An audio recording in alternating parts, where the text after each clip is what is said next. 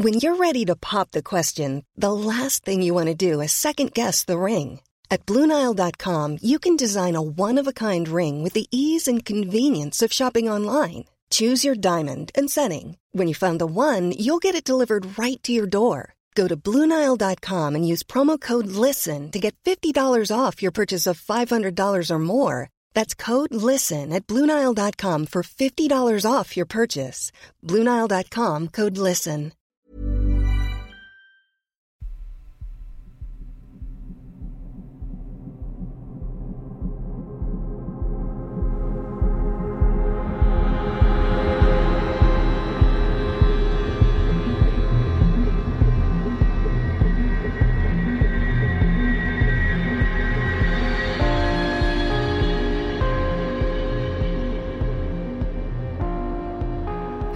And welcome to mini episode 147 of Real Life Ghost Stories.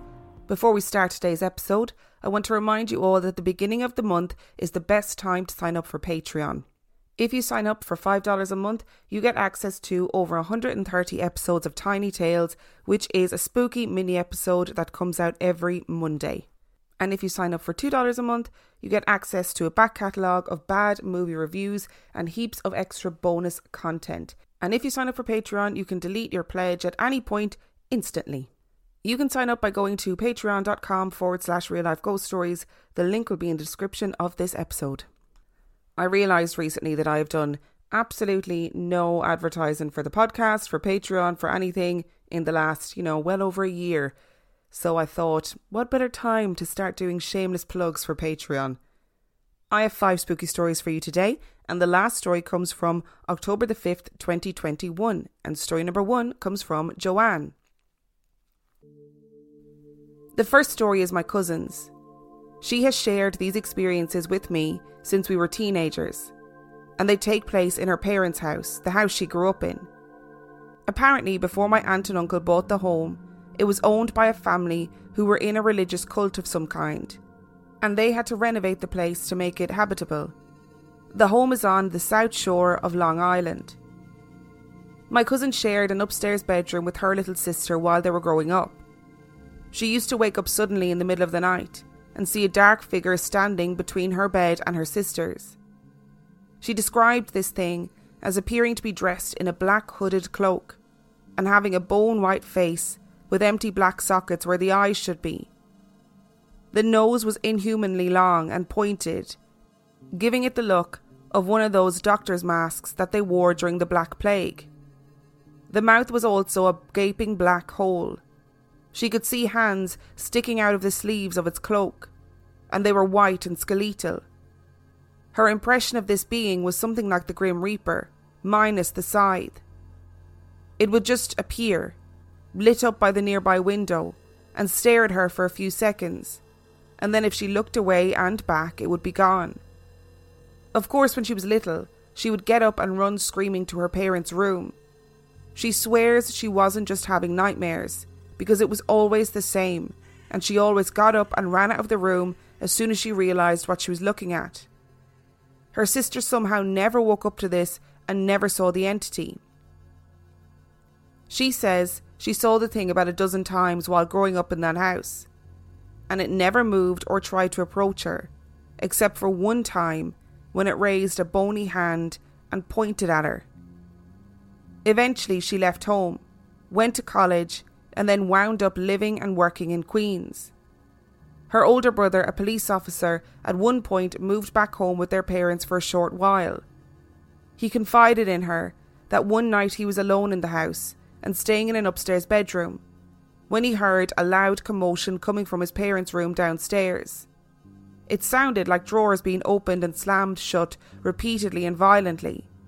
Being a cop, his first thought was that there was an intruder looking to rob the house. He pulled his pistol and headed downstairs to investigate. A sweep of his parents' bedroom, the living room, kitchen, and patio turned up nothing. Still nervous and not convinced that he hadn't just interrupted a robbery, he went back upstairs.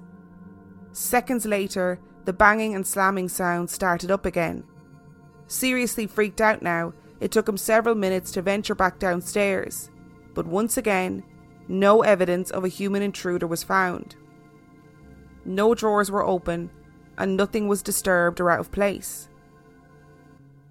The final event took place earlier this year. My cousin, now in her 30s, had moved back into her parents' house with her husband and two children after living abroad for 10 years. Late one night, her young daughter woke the house up screaming bloody murder. When her father rushed into the room to see what was wrong, the little girl said she had seen a long white shape gliding across her room. She was staying in the same room my cousin had slept in when she was a girl. Shortly after putting their daughter back to bed, telling her it was only a dream, my cousin and her husband heard their son begin to shriek from the downstairs bedroom. Being a two year old, the kid couldn't articulate the source of his fear. He just continued to scream inconsolably for hours and wouldn't settle down until allowed to sleep with his parents. Neither child had ever had an episode like this before or since. My cousin and her family are still staying in that house and still sometimes hear weird thumps and bangs around the house at night. No one ever hears the mysterious noises except for at night, and only when they are alone. The second story happened to my brother while he was on active duty in the army and stationed in Schofield Barracks, Hawaii. He was an enlisted military police officer and happened to be on base patrol one night with his partner when their sergeant radioed them and told them they needed to come over to a condemned housing area. Their assignment this night was to drive through base housing and make sure that no shady activities were taking place. Now, unfortunately, even on military bases, one has to deal with drug addicts roaming around, and sometimes they tended to squat in old abandoned housing areas. This particular neighbourhood was full of condemned houses, with no electricity due to be torn down soon. The sergeant said that someone had called to report seeing people in one of the houses and that they would probably need to go in and remove some drug addicts. That's what they were expecting anyway. My brother and his partner went into the house with their patrol sergeant staying outside to cover the perimeter in case anyone tried to sneak out of the building. First, they did a sweep of the ground floor to include the kitchen, dining room, bathroom, living room, and a pantry nothing to be found. But as they were combing each area with flashlights, they heard muffled footsteps coming from the second story. Aha, my brother thought. There's only one staircase, so they can't get out unless they jump out the window. His partner covered the stairs while he swept the second story, which was a long hallway lined with bedrooms and one bathroom. None of the rooms turned up any sign of a person, but they were sure they had heard footsteps. So this time, they both headed upstairs. They not only searched each room, but opened every closet and the bathroom too. Still nothing. Figuring they'd been hearing things, they both headed downstairs to give the house's ground floor a last once over before heading outside. Meanwhile, their patrol sergeant was walking around outside and could see their flashlights moving through the house. He could also see all the windows. My brother and his fellow soldier went out to report that they hadn't found anything, and perhaps whoever made the call was mistaken. The sergeant was agitated and informed them that as they were covering the ground floor, he saw two human shadows passing by an upstairs window. They must have missed the intruders, who were probably still in the house.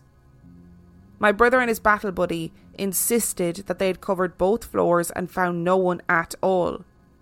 The sergeant wasn't convinced and sent them both back in to investigate. So the first place they now go is upstairs. They were searching the first bedroom when they heard footsteps pounding down the hallway and a door slammed shut at the far end of the hall. They ran out of the room and shined their flashlights, but they saw no one. They checked every window in every room, thinking there's a draft, but they were all closed up tight so they continued checking every room and closet until they had the bright idea to open up the attic door that was in one of the bedrooms, the one down the end of the hallway where the door was slammed shut. My brother's partner had to stand on his shoulders to pull open the attic door because it was in the ceiling. He pulled it open, shone his light around, and nothing. For good measure, he pulled out his pepper spray and just crop dusted the attic before dropping back down. Nothing that breathed oxygen could have sucked in all that spray and not made tons of noise. Still nothing. At that moment, they both heard a door slam at the opposite end of the hallway. They ran down and opened the room, but it was empty and so was the closet. Rather than run up and down the hallway all night and not sure what to think, they decided to head back downstairs. For good measure, they did one more sweep of the ground floor before heading outside to tell the sergeant no luck, and did he see anyone exiting the house? He replied that no, he had been doing laps around the perimeter and no one had left the property. What's more, he demanded to know how they hadn't been able to catch anyone, since as he had watched them walking out the front door to reach him, two shadows had gone running by the second story windows. My brother called me at three o'clock in the morning to tell me all of this right after it happened, voice trembling, so I believe that he's sincere. He had never given any thought to the paranormal before this, but he's been a believer ever since. I don't blame him. I'd probably be a believer after that experience too. And I just had a thought in regards to the first story and all of the noises and banging and clattering and commotion that was coming from downstairs. And then when he went downstairs, there was nothing there. There was nothing, you know, no drawers opened, no, nothing had been misplaced, whatever. What is making that sound? Is it that it's like poltergeist activity, where like drawers are opening and closing and cupboards are opening and banging shut? Is it like a residual sound? Because I doubt if the whatever entity was making that sound, I doubt they then afterwards were trying to get it all cleaned up before he came down the stairs. If you were stood in the middle of that room when the sounds were actually happening, would there be something visual to go along with it? Like, would things be clattering around, or would these sounds just be coming from nowhere? That's that's a that's really giving me food for thought with this story for sure. And story number two comes from Sarah. My first story started off when I was around one or two. I don't remember these things happening, but I remember my parents are always telling me about it. We moved into a new house when I was about one. It was bigger than our older house and had a basement. In the basement was a small heater room that was used for storage and, of course, our heater. My parents would tell me that when we moved in there, I would go into the basement, crack open the door to the heater room, and start talking to my friend. I've heard that young kids are able to see spirits but lose this ability as they grow older. Whenever somebody would come down the stairs and ask who I was talking to, I would always reply, I'm talking to my friend and he doesn't want you down here. This always freaked my family out. We would have a few smaller things happen, such as hearing footsteps and things being moved. My dad would say that he would see a little girl in the house, so it made me believe there was more than one spirit there. My grandmother, who was very religious, would always get sick whenever she came up to visit from Florida.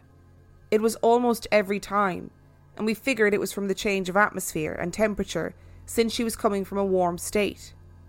Once we moved out of that house into a new house, she stopped feeling sick whenever she visited, which we all found odd. With my grandmother being very religious, she believed it was a spirit making her feel that way. One other incident in that house I will never forget because it scared me so much. My sister and I used to share a room. She slept in the bottom bunk and I slept in the top bunk.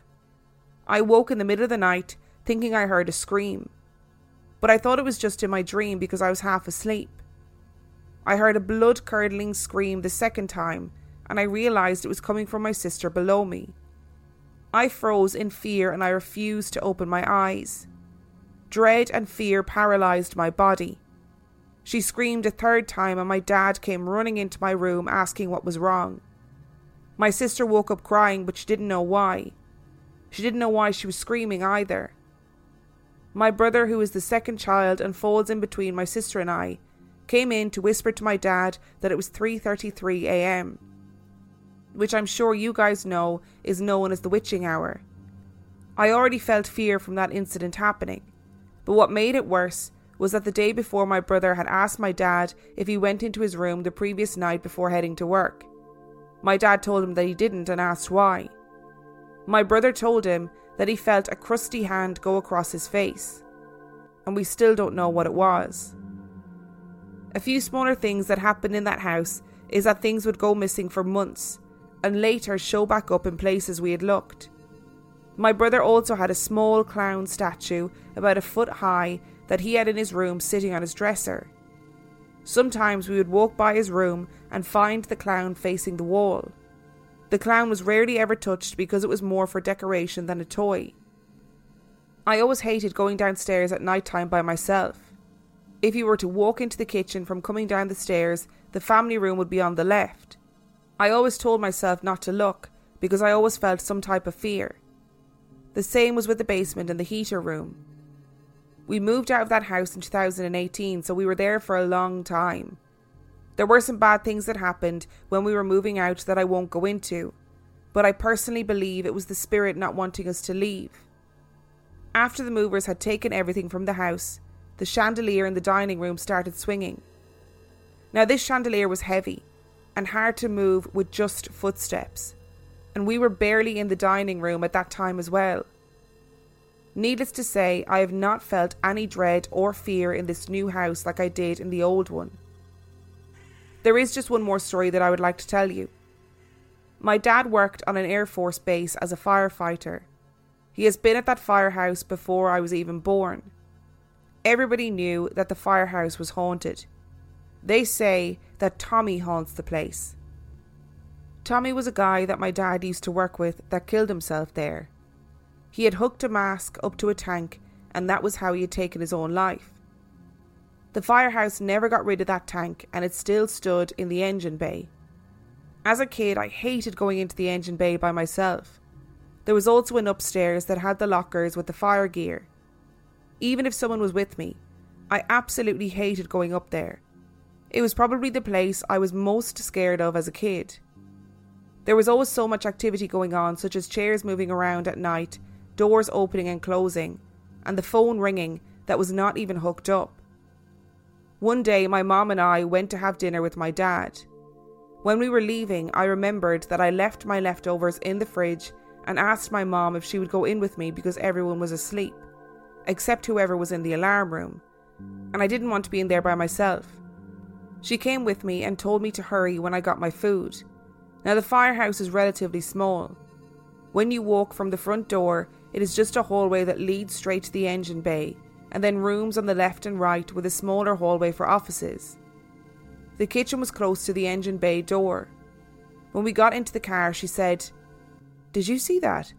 And I knew exactly what she was talking about. I said, Are you talking about that black figure at the end of the hallway that walked into the kitchen? And she said, Yes. We both saw this figure go into the wall that would have been the kitchen when we went into the kitchen, there was nobody there. I mean, we've got a creepy basement. We've got a kid having an imaginary friend in the creepy basement. What more do you want from a real life ghost story? Oh, sorry, yes, I know, a crusty hand. A phantom, crusty hand that strokes your face in the middle of the night. That is the most horrific thing I've heard in a very long time, for sure.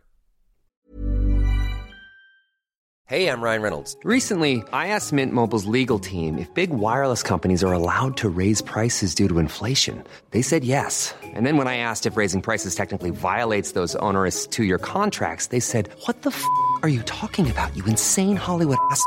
So to recap, we're cutting the price of Mint Unlimited from $30 a month to just $15 a month. Give it a try at mintmobile.com slash switch. $45 up front for three months plus taxes and fees. Promo for new customers for limited time. Unlimited more than 40 gigabytes per month. Slows. Full terms at mintmobile.com.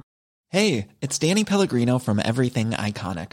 Ready to upgrade your style game without blowing your budget? Check out Quince. They've got all the good stuff, shirts and polos, activewear, and fine leather goods, all at 50 to 80% less than other high-end brands. And the best part? They're all about safe, ethical, and responsible manufacturing. Get that luxury vibe without the luxury price tag. Hit up quince.com slash upgrade for free shipping and 365 day returns on your next order. That's quince.com slash upgrade. And story number three comes from Kristy. I had a hedgehog for three and a half years named Lady Nutmeg Von Prickles. As far as the vet was concerned, she was just named Nutmeg because I didn't want her to think I'd completely lost my mind. I adored this tiny critter who loved to snuggle with me and was heartbroken when she got sick. My husband and I had her put to sleep this past April. Our vet was wonderful. It was very peaceful, and I told her that I loved her. She was welcome to visit me any time and to send me ladybugs if she wanted to say hello. I took the day after off work to drive to Shenandoah and clear my head a bit. And when my friend picked up the park pass she had lent me, she said, Oh, you've got a ladybug on you. It was the smallest one I'd ever seen, and right where she used to snuggle. A bit after that, my husband and I decided to get on a wait list for another hedgie. I missed having a critter. People gave us so much hedgy stuff, and I'm a side hustle baker, so I didn't want to have an animal that would roam free around the apartment and get its hair in my cookies, though I would love to have a cat.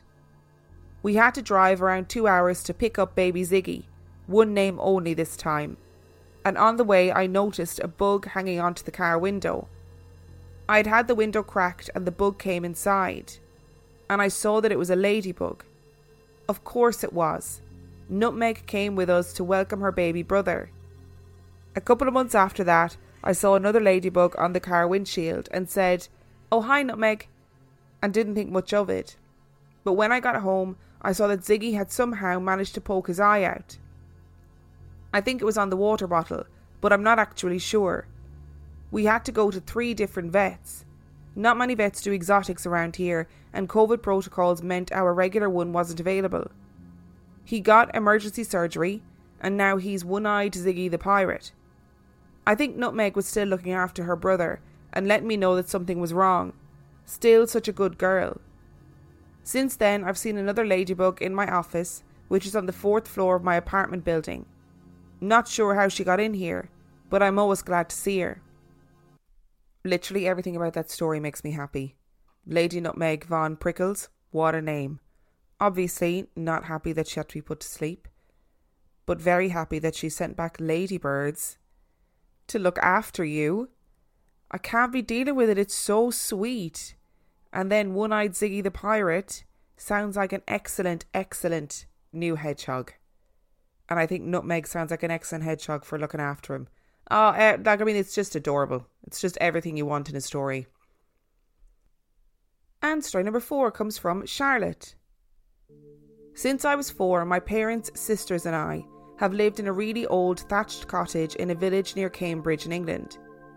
The house was built in 1666 and still has a lot of original features. Over time, it has been a doctor's surgery, a school for girls, a post office, and a cobbler's. The village was also supposedly where one of the biggest witch gatherings took place in medieval times. You enter the house from the side, and a large portion of the house backs onto the street, with no turnings or alleyways.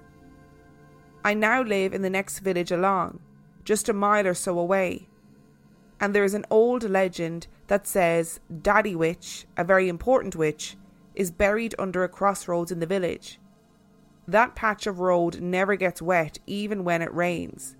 They also say there is always one witch in the village, but if you ever found out who it is, something terrible will happen to you. They say the witch or the witches can see ghosts when others can't. When I was about seven, my mum was trying to get my sisters and I in the car.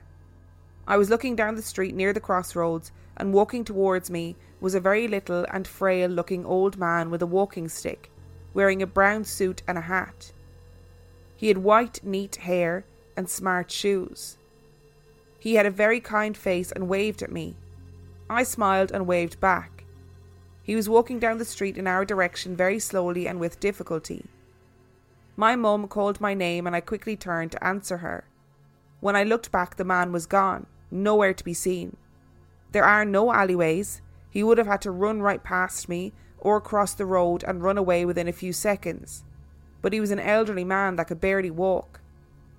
It freaked me out, and when I mentioned it, my parents said they hadn't seen anyone around.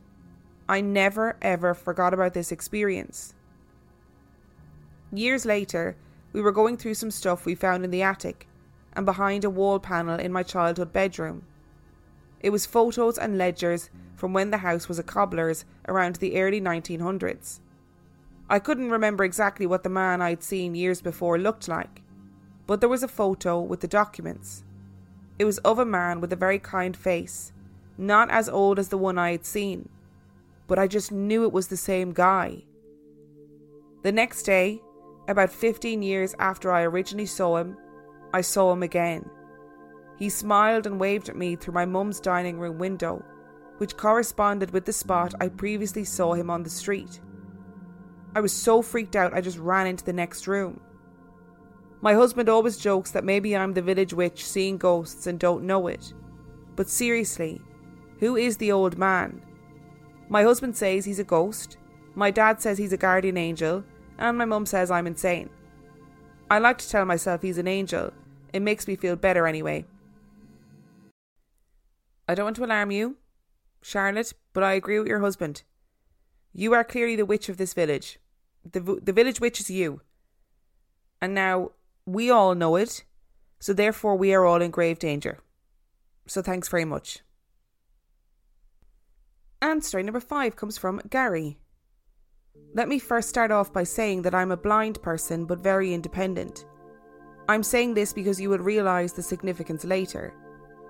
I've always had a feeling about places if they felt ominous.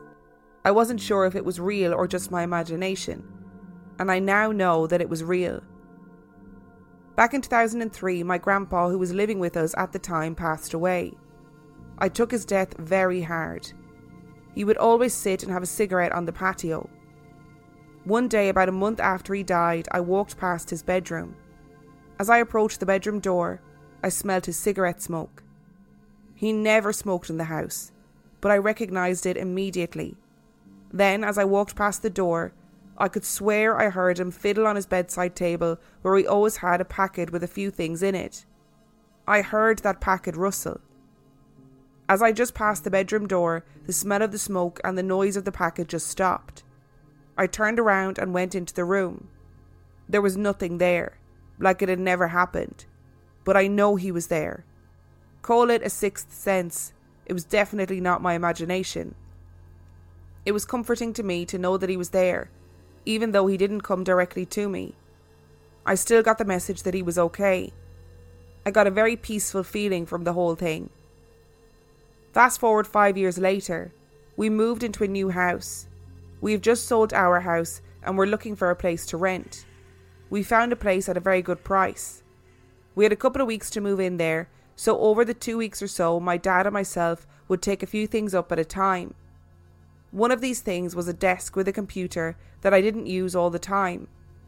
One early evening, I realised that I had to do some work on that computer.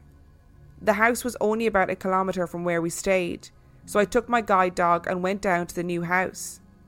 I unlocked the gate and went in and disabled the alarm. The house was obviously very empty, and it echoed with every sound. But that didn't bother me. I started noticing while I was working on the PC that my dog was restless. He would either lie by me or explore a new place by sniffing. But he was acting different, pacing and panting quite a bit. I thought that maybe he wanted to go outside to do his business, but when I let him out, he had a quick sniff and came back in again. It was about then that I started to feel very uncomfortable. I got the distinct feeling that I wasn't welcome or wanted there. The feelings got stronger and stronger. Eventually, I needed to use the bathroom. When I went into the passage, that uneasy feeling really got very bad. I finished up and went back to the PC. The feeling wasn't as bad there, but bad enough. I finished my work in a hurry and couldn't wait for the PC to shut down. By this time, panic was starting to overwhelm me. I grabbed my dog's leash and the keys and hightailed to the front door. It really felt like something was chasing me, forcing me to leave. I'd goose pimples all over, and my neck hair had stood on end. I armed the alarm and went out the front door and slammed the gate shut. I stepped off the front doorstep and took two steps, and suddenly that ominous feeling was gone, like it was never there. When I turned around and looked at the house, I got the feeling that I should turn away and start walking, but the feeling was far less intense than it had been.